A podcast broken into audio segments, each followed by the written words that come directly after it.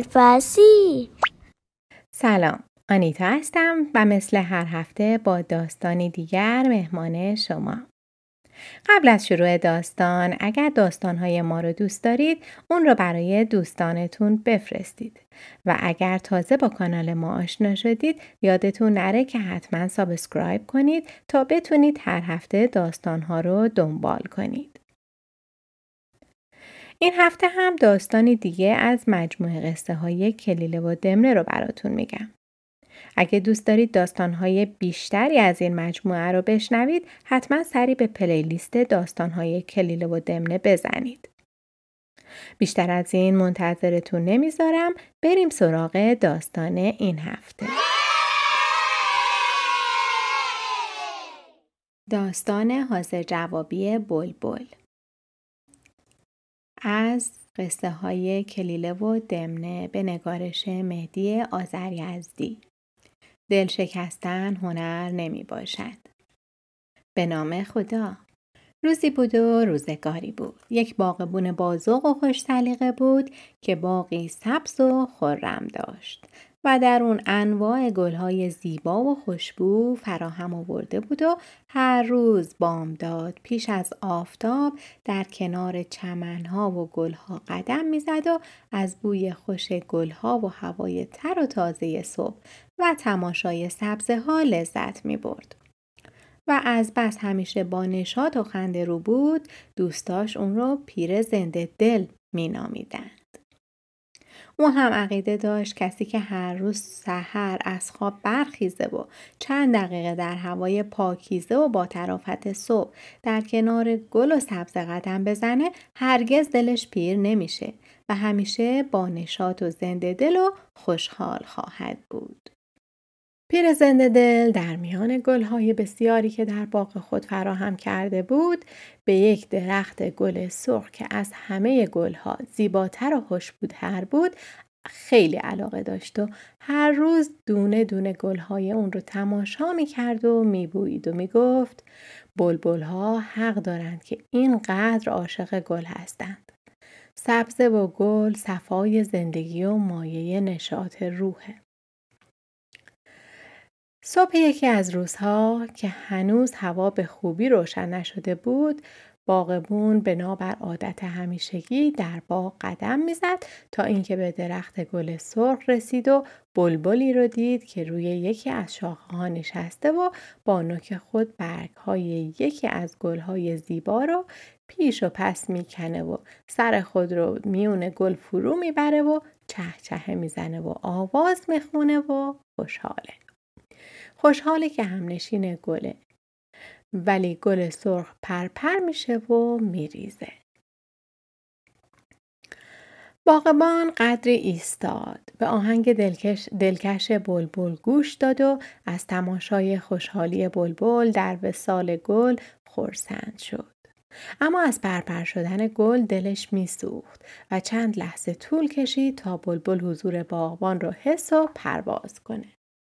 روز بعد هم وقتی در هوای تاریک و روشن صبح به اونجا رسید باز بلبل رو دید که یکی از گلها رو پریشون کرده و از بوی گل مست و غزل خون شده. باز هم بلبل پرواز کرد و باغبون از اینکه بلبل یکی یکی گلهای عزیزش رو پرپر می‌کنه خیلی غمگین شده با خودش گفت بلبل حق داره گل رو دوست داشته باشه اما گل برای تماشا کردن و بویدنه نه برای پرپر کردن و پریشان کردن. اینکه نمیشه هی من زحمت بکشم و گل پرورش بدم و هی بلبل بیاد اونها رو از هم بپاشه. روز سومم باز بلبل رو دید که با یک گل دیگه گرم گفتگو راز و نیازه و برگ های اون گل هم به پای درخت فرو ریخته. دیگه باغبون از دست بلبل خشمگین شد و گفت وقتی بلبل از آزادی سوء استفاده می‌کنه سزاش قفسه. دامی و تلهی در میان درختان گل گذاشت و بلبل رو گرفت و اون رو در قفس زندانی کرد و گفت قدر آزادی ندونستی. حالا اینجا باش تا بفهمی که پریشان کردن گلها یعنی چی.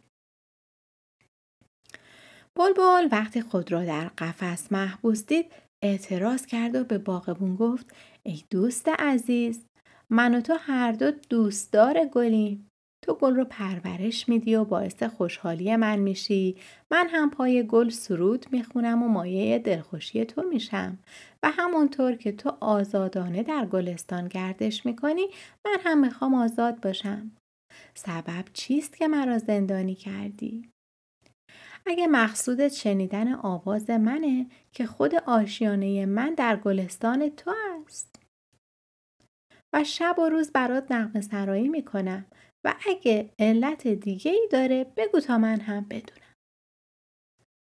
باغبون گفت نقم سرایی به جای خود. اما تو روزگار منو سیاه کردی. چند گل نازنین منو آزردی. وقتی اختیار دست خودت بی اختیار میشی و گلها رو پریشون می‌کنی سزاد همینه که در قفس باشی و از سیر گلزار محروم. و این مکافات عمل تو هست تا عبرت دیگران باشه. بلبل جواب داد ای آدم بی انصاف تو با حبس کردن من که نمی‌گذاری در گلزار بگردم دل مرا شکستی و جانم را آزرده ساختی و اون وقت از مکافات عمل سخن میگی اما فکر نمی کنی که اگه مکافاتی وجود داشته باشه گناه تو از من بیشتره زیرا من گلی را پریشان می کنم اما تو دلی را پریشان می کنی. سخن بلبل در باغبان اثر کرد. از جوابش خوشش اومد و بلبل را از قفس آزاد کرد. بلبل بعد از اینکه آزاد شد رفت روی شاخه گل نشست و به باغبون گفت حالا که در حق من نیکویی کردی من هم به تو نیکی می‌کنم. بدون که در زیر همین زمین که رویش ایستادی یک کوزه طلا پنهان است. بردار و خوش باش. دهقان زمین رو کند و سخن بلبل راست بود. به او گفت خیلی تعجب می کنم که تو کوزه طلا را در زیر خاک می بینی. اما چطور دامی که من برای تو گذاشته بودم را ندیدی و در اون گرفتار شدی؟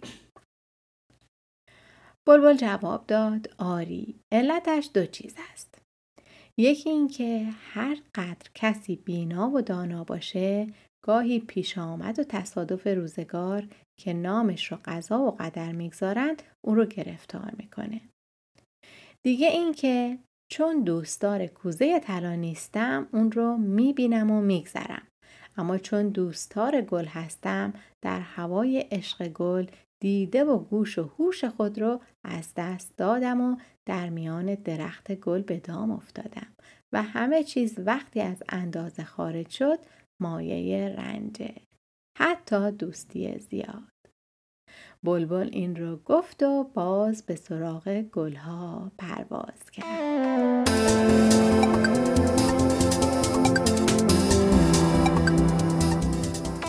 ممنون که با داستان این هفته هم همراه شدید. شما می‌تونید از طریق فیسبوک و اینستاگرام و همچنین ایمیل با ما در ارتباط باشید و نظراتتون رو برای ما بفرستید. تا روزی دیگر و داستانی دیگر بدرود.